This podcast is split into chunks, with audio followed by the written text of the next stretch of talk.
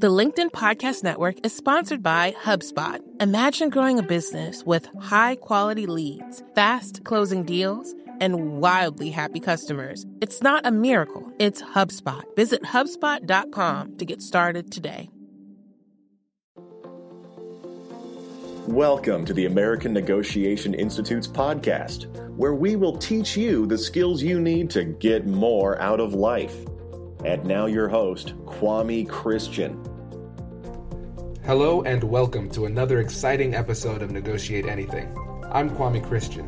I'm a business lawyer, and I am passionate about teaching business professionals like you the keys to negotiation and persuasion.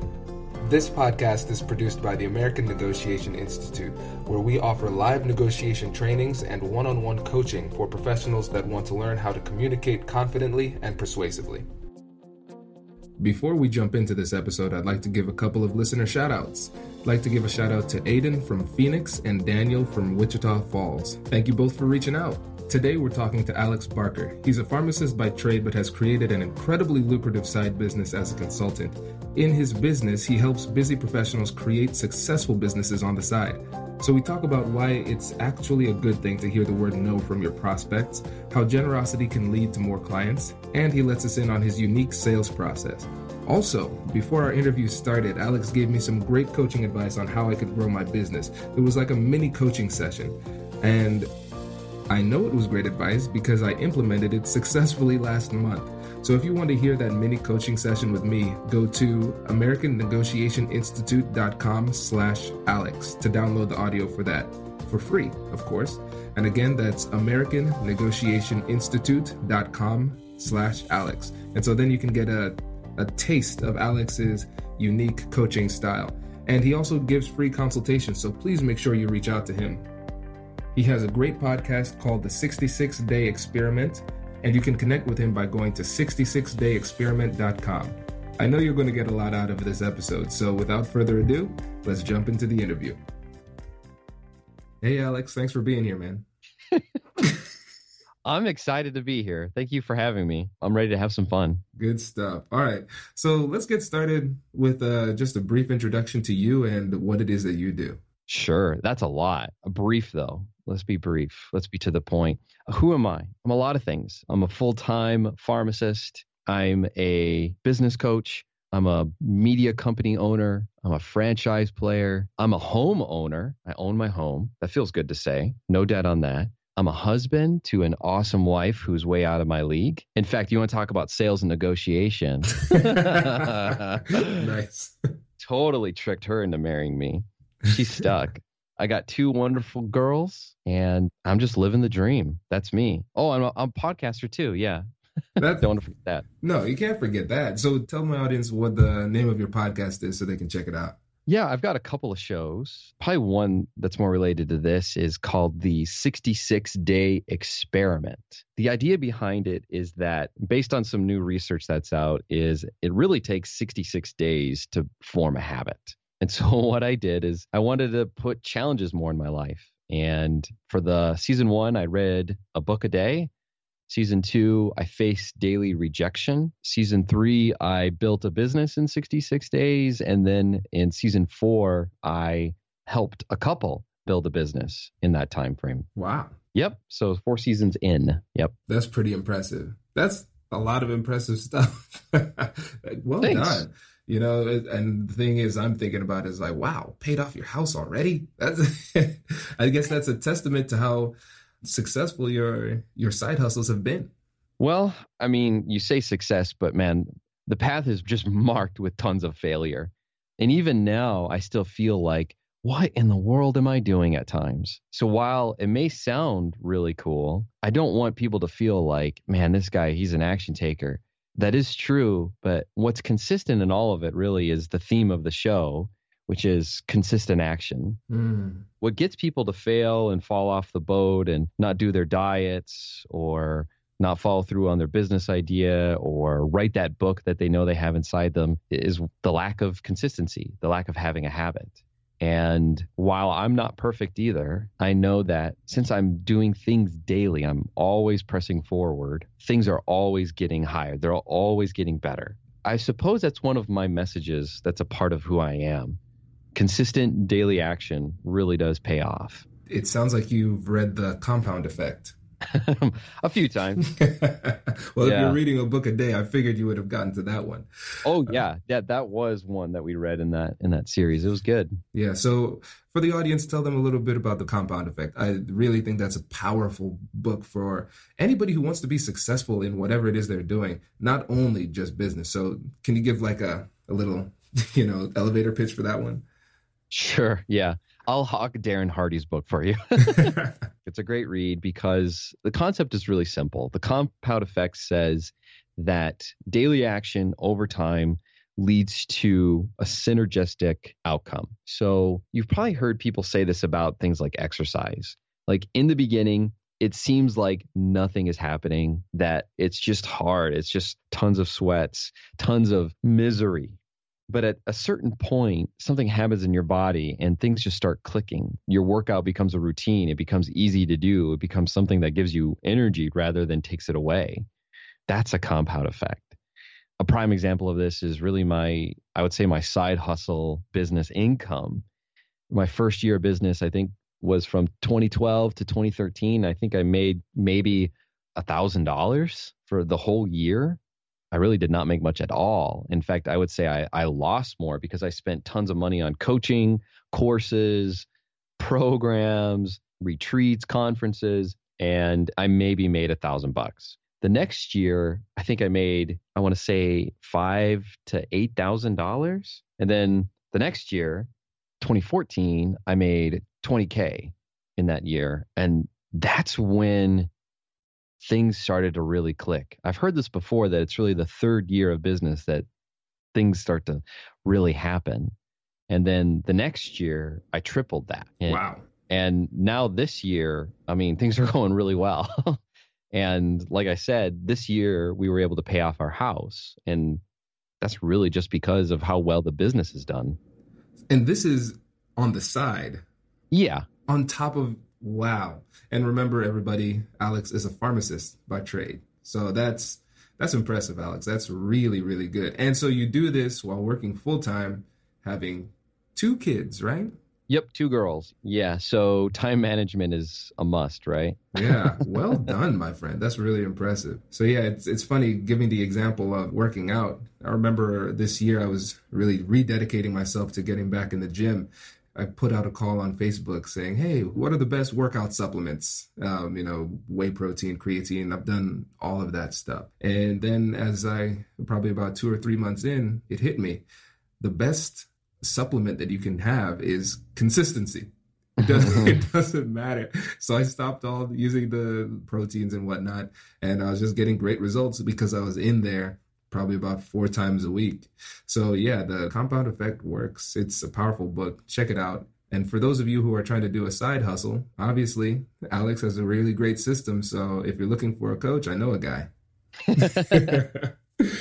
you know what's interesting is you mentioned supplements there, and there's no shortage online or in the marketplace really for people who are trying to sell shortcuts. And I have found few things other than the power of masterminds and coaches that have really pushed me. Right. And if you don't know what a mastermind is, it's basically a group of people who meet on a consistent basis that push each other forward towards their goals. And a coach is someone who helps you see outside yourself to get you further where you want to go. It's why I've invested well over 40K over the last four years of my journey just in coaching so that I can get where I want to go faster. And it's paid off in dividends. But in the beginning, it, it didn't make sense. You know, Kwame and I were talking before this, and we were sharing about how his wife is in residency, and you make dirt money when you're a resident. yeah. I made 40K in one year as a resident.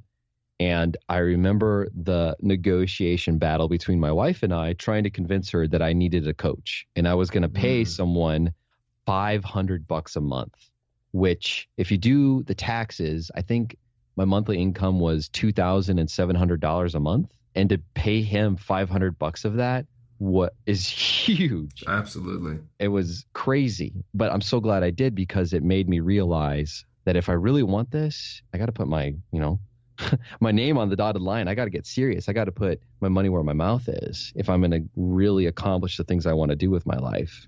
Absolutely. And it's funny because I'm I had the exact same negotiation with my wife too. Because, you know, I have the law firm where I have I see my business clients and everything. But mm-hmm. this the American Negotiation Institute, that's really my passion.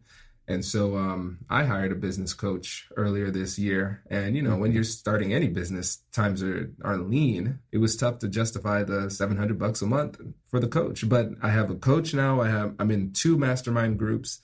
The LinkedIn Podcast Network is sponsored by TIAA. In the last 100 years, we've seen financial markets swing, new currencies come and go, decades of savings lost in days all showing that a retirement plan without a guarantee, quite simply, isn't enough. So, more than a retirement plan, TIAA makes you a retirement promise. A promise of a guaranteed retirement paycheck for life. A promise that pays off. Learn more at TIAA.org backslash promises pay off. The LinkedIn Podcast Network is sponsored by HubSpot. More to dos, less time, and so many tools to keep track of. Doing business can be hard, but you don't need a miracle to hit your goals. You just need HubSpot. Their all in one customer platform can make growing your business infinitely easier. Imagine this higher quality leads, fast closing deals, wildly happy customers, and more benchmark breaking quarters. It's not a miracle, it's HubSpot. Visit HubSpot.com to get started today. And it's just been incredibly helpful you know, because you come up with these ideas as as an entrepreneur and they're interesting. I'll say it that way. but what happens is you take this crazy idea and you run it through your coach and your mastermind groups, and then it becomes either rejected or it becomes more and more refined. So your job only comes down to execution. And this is the way I think about it. You know, when we look at the Olympics a couple months ago, it, we see the people who medal as the people who have reached the pinnacle of individual achievement. But then when you look at the way that they trained and how they got there, they have teams, they have coaches. There's no such thing as individual accomplishment. There's always somebody behind it. So never think that you can do it on your own. Hire a coach, get a mastermind group, do something because success doesn't come by yourself. So true. Good stuff. I think we're both testaments to it, right? For sure.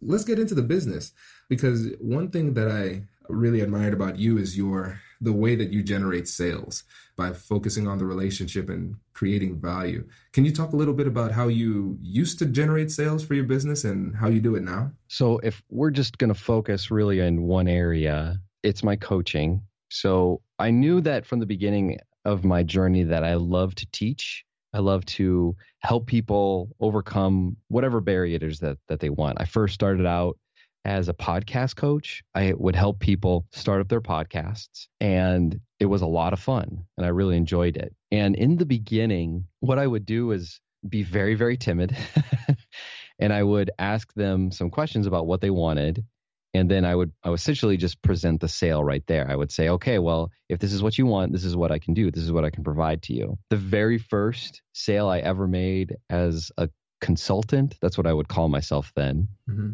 Was thirty-seven dollars a month. for for twelve was, minutes of work.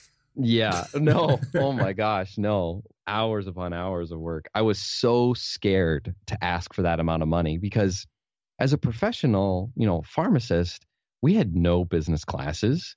We don't know how to ask people for money. We're just given money for the job that we do. Right. You know, we're just cogs in a wheel.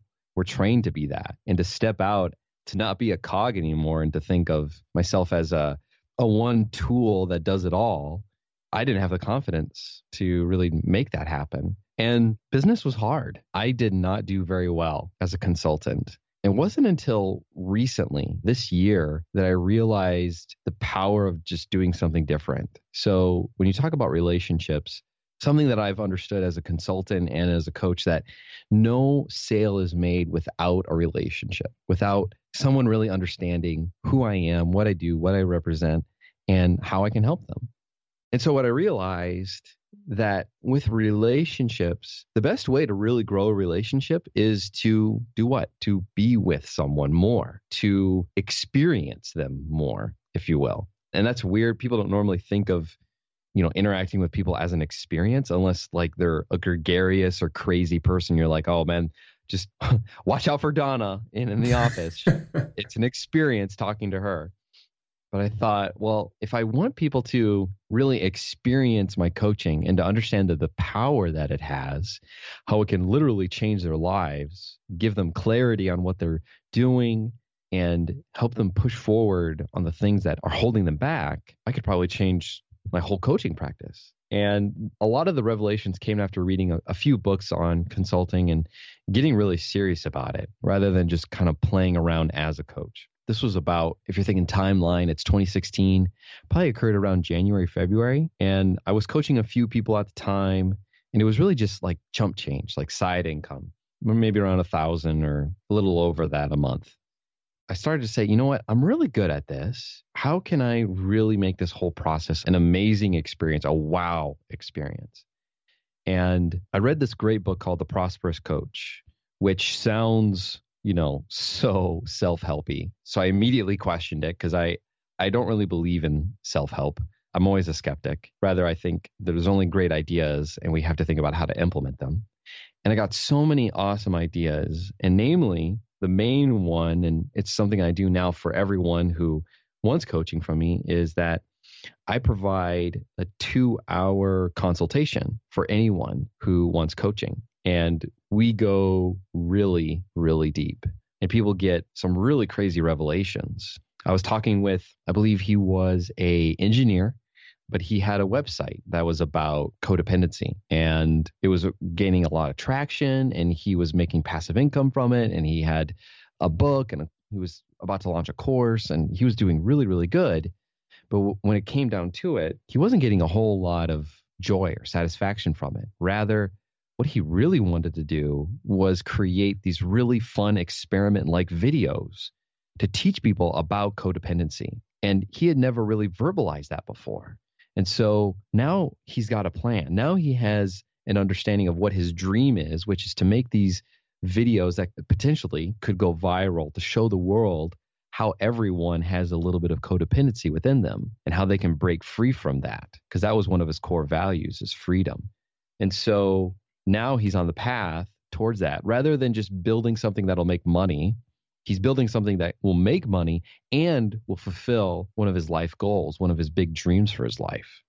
And the whole concept of spending two hours with something is actually stolen from, I believe, a CEO of, I want to say MasterCard or Visa. I don't remember the name, but he's famously quoted for saying, if a meeting doesn't last two hours, then it, that task needs to be delegated to someone else. Wow. Say that again. Say say it again. I'm butchering the quote. We you can probably get it in the show notes. But he says essentially, if a meeting doesn't last two hours, it needs to be delegated to someone else. Interesting. And the whole uh, premise is, look, if I'm going to be the leader of this company, I need to deal with some really significant problems of our company. I need to think about the direction, where we're heading, and I'm going to be the one who leads that. I really just adopted that into my own life. People are coming to me for help with their visions, their dreams, their ambitions. And if they really want that, then I want to spend as much time as I can to help them figure out, first off, where they want to go and how they can do it and really change the way they see the world because that's ultimately what we're doing is we're going from impossibility to possibility and while that sounds kind of frou-frou for some guys i know for me it sounds frou-frou but really that's what the conversation is revolved around is thinking about okay is this the direction you want to go in your life? What could be bigger? What's possible? Because really ultimately there's no limitation. I mean you kwame you probably never thought that you would be podcasting one day. I'd hoped but i, I never saw the path. Yeah that's so interesting. It's funny because my initial reaction to that meeting statement was like hey i hate meetings who is this guy who loves meetings? but but now no, I understand what you're talking about because it takes time to develop a relationship. And you know what's really funny is that now looking back on our relationship, I know when we one of the times we set up a call to just chat after we met at Podcast Movement, I realize now now understanding your your system, looking back, that was it was almost like a, a prospecting call for you. But on my end, it never felt like that because you approached it as Kwame's my friend. I'm genuinely going to build a relationship with him, see where he is in his business, see if there's anything I can do to help and add value. And I really appreciated that, you know, and when the time comes and I'm in the market for a new coach, you're honestly somebody that I'm going to look for because I believe it's important to have variety when it comes to coaching. But um, but yeah. Well, thanks for claiming that on the air. I can oh, now no. use this episode. I am very no, I'm very confident in your abilities. That's why I'm willing to do that. You know, as a lawyer, I know about paper trails and whatnot, so I knew what I was doing, committing myself to that. But one of the you, things can, I, can I just touch on something too? Yeah.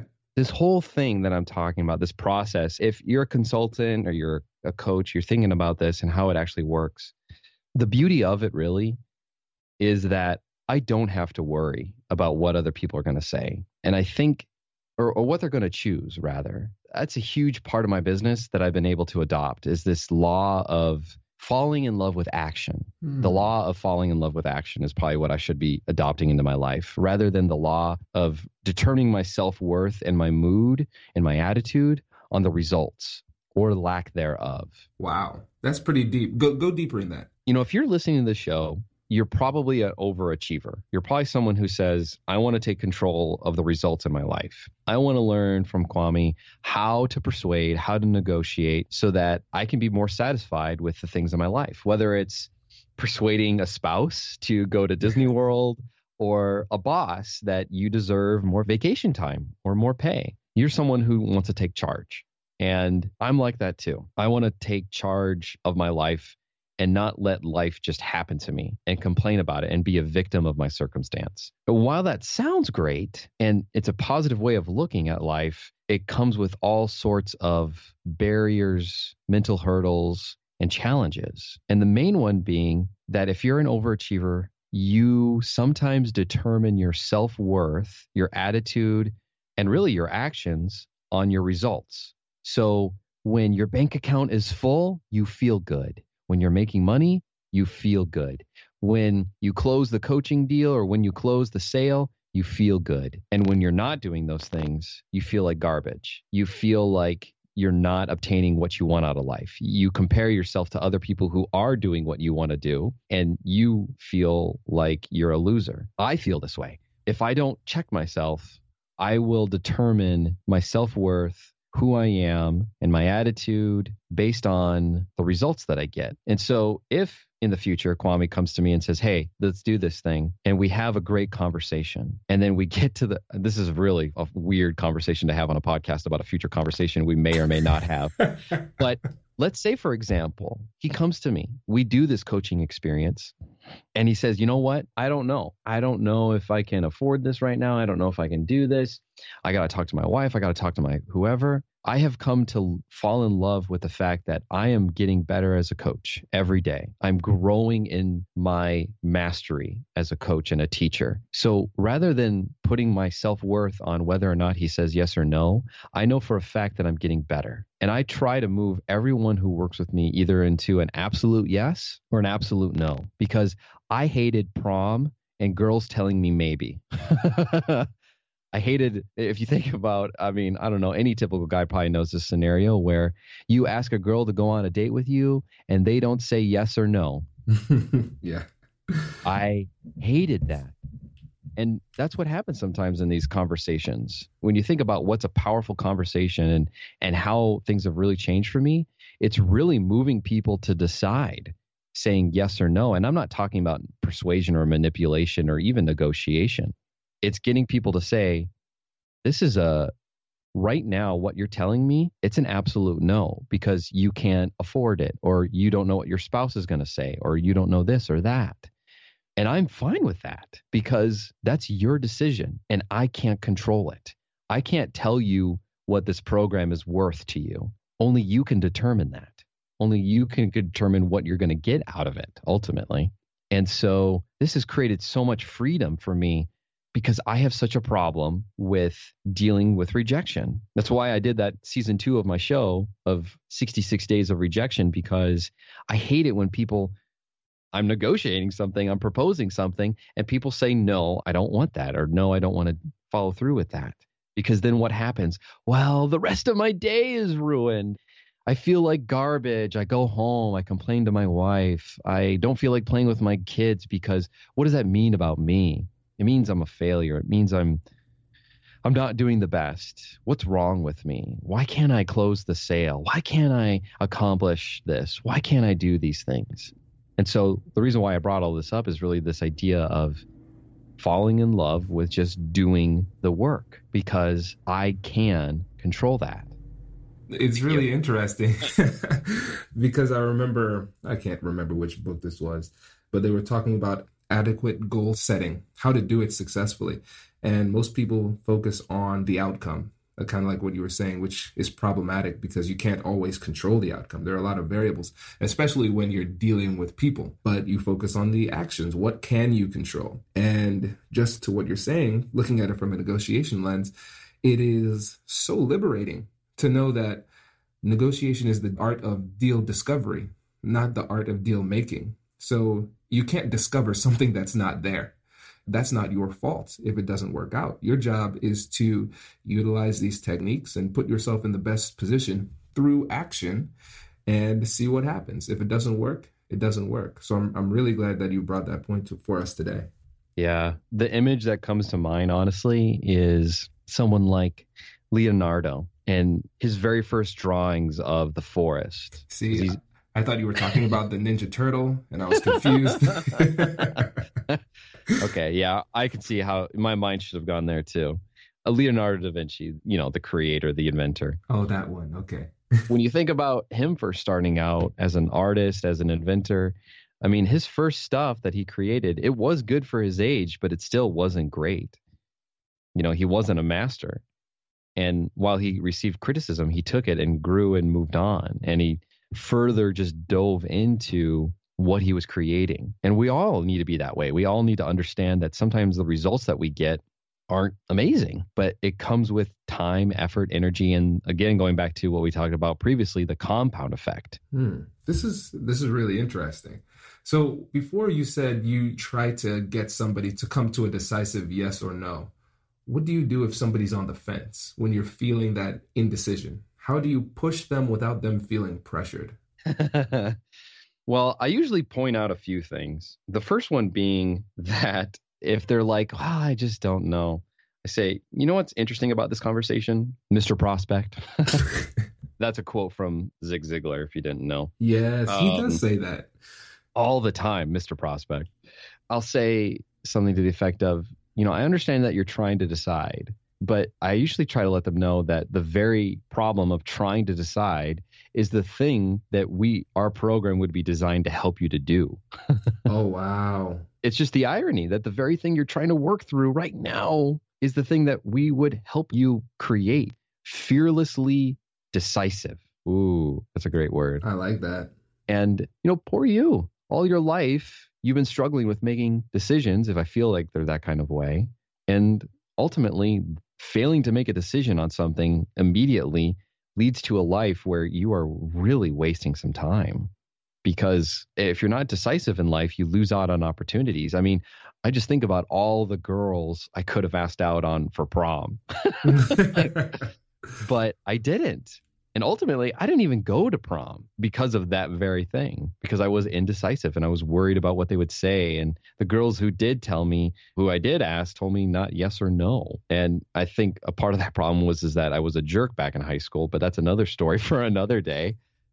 yeah. Huh. But that's something I'll tell people. And I'll say, look, right now it sounds like it's an absolute no. And I say, let me be clear. You don't you don't need a coach. Nobody needs coaching. But the question is, is do you want it? I do. I want coaching. I need someone who believes in me, who doesn't listen to my inner doubting voice, my fears, or the negative stories that I tell myself. I need someone to hold me accountable to the big vision that I have for my life and help me to dream even bigger than what I currently am because the only reason why I'm not getting further ahead is not because of anyone else. It's because of me. It's always because of me. And If people are saying more leaning towards no, then I'll say, I'll help them make that decision.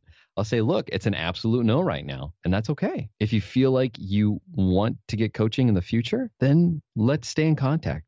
Come back to me. Maybe they'll say something, oh, aren't you to, are you to charge me at that point? I say no, because if you come back to me then, you'll make a new decision. And some, that may throw up skeptics right away to say, well, then the people are just to abuse you. No, I, I have systems in place to avoid people who would abuse that, you know, system.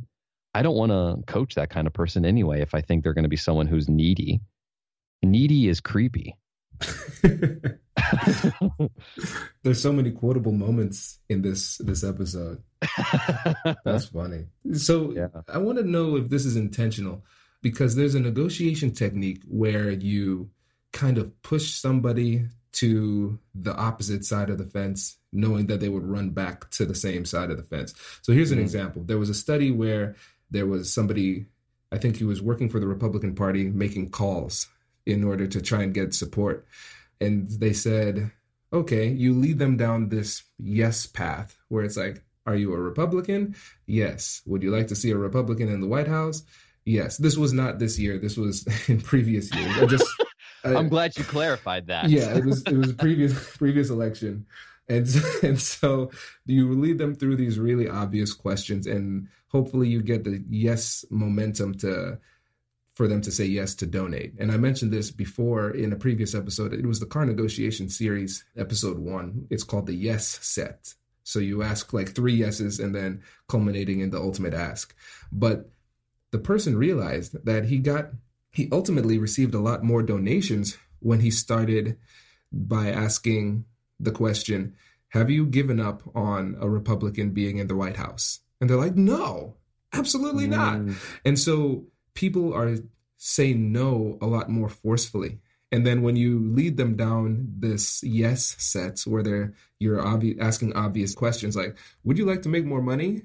It's a oh, hesitant yeah. yes. It's like, well, yes, but I know you know the answer to that question. Why are you asking me? Now I'm skeptical.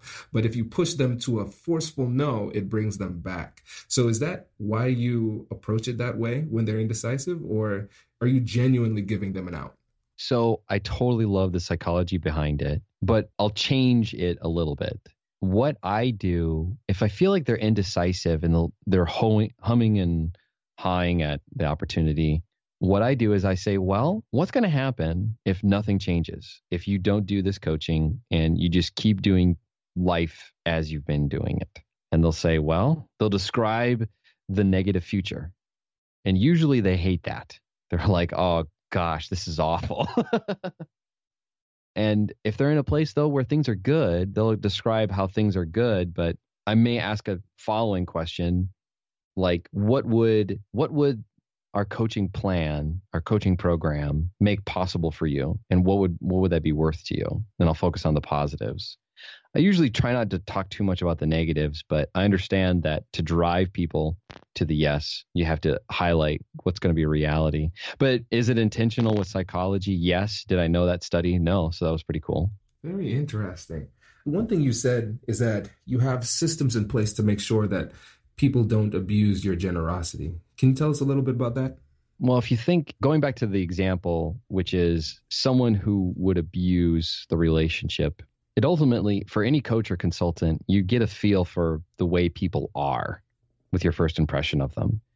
Case in point, I did a just an introduction call to someone who was interested in uh, one of the mastermind groups that I host for business people. And my very first impression of her, I could just tell that she was needy and that she was more of a talker than a doer. Hmm and because of the things that she had done she was working part-time as a psychologist and she wanted to grow this business she was saying things like well i don't want to grow this part but i do want to do this and she was a constant starter but not a follow througher and i knew really just by having that initial call with what that's what i do with everyone anyone who's interested in chatting with me for a two hour long session i will talk with them and i will ask questions about where are you going? Why do you want to do this? How, why do you think this would be helpful to you?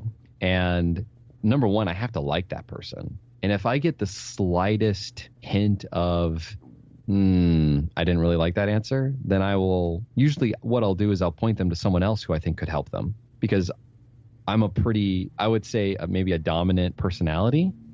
And I know for a fact that not everyone is going to get along with me because I've offended people in the past. um, and so I'll just vent them out to someone else who I believe that could help them. So really, that's my system for avoiding those kind of situations.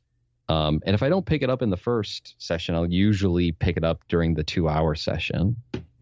Um, if I think they're going to be the person who just abuses the relationship, a telltale sign I found is that they'll e- email me at least twice a day or once a day. hmm. And that drives me crazy. I hate email. Email is the worst. Yep. That is really cool. Okay, let's talk about the packages that you create as a coach. Do you create customized packages for each customer or do you already have a set? I do have a set. I, I something that, you know, they train you as a consultant or coach in any program is to say your prices out loud, you know, and to say, you know, what you're worth so that when the time comes, you're not embarrassed or timid about it because we I don't know about you. You've probably talked to a few people, but you can tell when someone's hesitant. yeah, absolutely. Once I get someone to be hesitant with me, I'm immediately questioning their ability. In fact, this is an interesting conversation. So much is coming from it. Yesterday, I spoke with a speaking consultant. So, someone that could help me improve my ability as a speaker. And we got through the call, and it was pretty much just like the typical sales questions, it kind of bugged me. I could tell that she was just reading them off of something, but it was things like, well, tell me about what will improving your speaking ability do for you? I was like, oh, okay. You know, and at the end, she's like, well, my program is $6,000 and this is what you're going to receive. And the way I can't mimic her completely, but the way she worded it, I knew immediately that she wasn't confident in her ability. And the other thing too is is that she didn't special. I asked for a custom package. I said, I think I really only need three sessions, four at the most, to help me improve. And what she proposed was meeting six times because that was her package. And as I thought through it, I thought, you know, if you're not going to customize it to me, then I'm not going to work with you. Because mm. I need your help.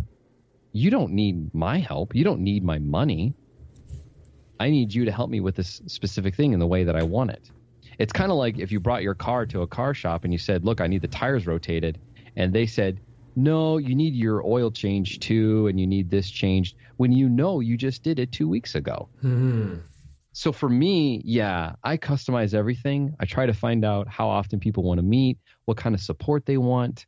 And obviously, I throw in other things as well to make it more of a value based proposition rather than a weekly proposition. Because once you get people to think weekly, they're thinking, man, I'm paying this guy this much every week and he's taking money away from me. I try to get them to think, look, this is a custom package made for you and here's all the value that you're going to get out of it. Here's how you're going to support. And it's going to be towards all of the things that you've predefined already. We're going to work towards these things and getting you to that point. For example, I'm, I'm working with an advertising company right now, and the, the CEO wanted to get away from selling billboard ads because that's essentially what he does he wanted to become more of a consultant for people. And so what I really did for him was I created a custom package where we would work together for I think 3 months and I'll tell him the five main areas that we were going to work on. They were vision, strategy, mindset, skill set, and energy. What's giving him energy, what's taking it away, and removing those things. And we really made it so that we're talking about those five main areas in our calls and reminding ourselves, you know, of each step along the way so that we don't lose track of what our goals are over time. And he's he's hustling. He's already closing a few consulting deals, which he thought was mm-hmm. never possible. And the beautiful thing for him is that it's all profit. That's the fun thing about being a consultant is that I mean, yeah, it takes time, but when you're doing it, it's just profit because right. you don't have to reinvest it back into a product or something else. That's so interesting. And I want to make sure we highlight one of the terms that you said, and I think it's one of the most important terms that you can learn when it comes to negotiation and persuasion, and that's value. Because a lot of times you get focused on either money or time or one specific issue that we're discussing, but really you need to look at the overall package and consider value. And I think it's really important because in when I talk about the narrow-minded focus, a lot of times when you're trying to sell somebody something, they're just focused on the price. They're focused on the money. But you need to shift the conversation from just focusing on that one singular issue to the overall package and what they're getting in return for that that money. And so I think that's a really smart way to do it, and especially customizing it based on that value that you paint for them. Mm, I like it. I like it too. Good deal. So what advice do you have for entrepreneurs who are in the sales business? I think really every entrepreneur is in the sales business, to be honest. Oh, yeah.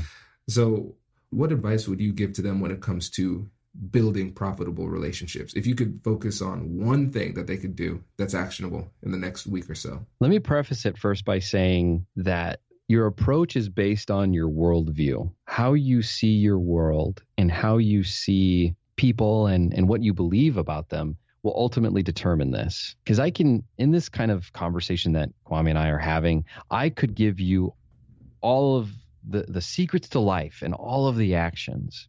But if you can't look at your worldview and how you understand people and what you think about them, then no action that I would give you would make a difference.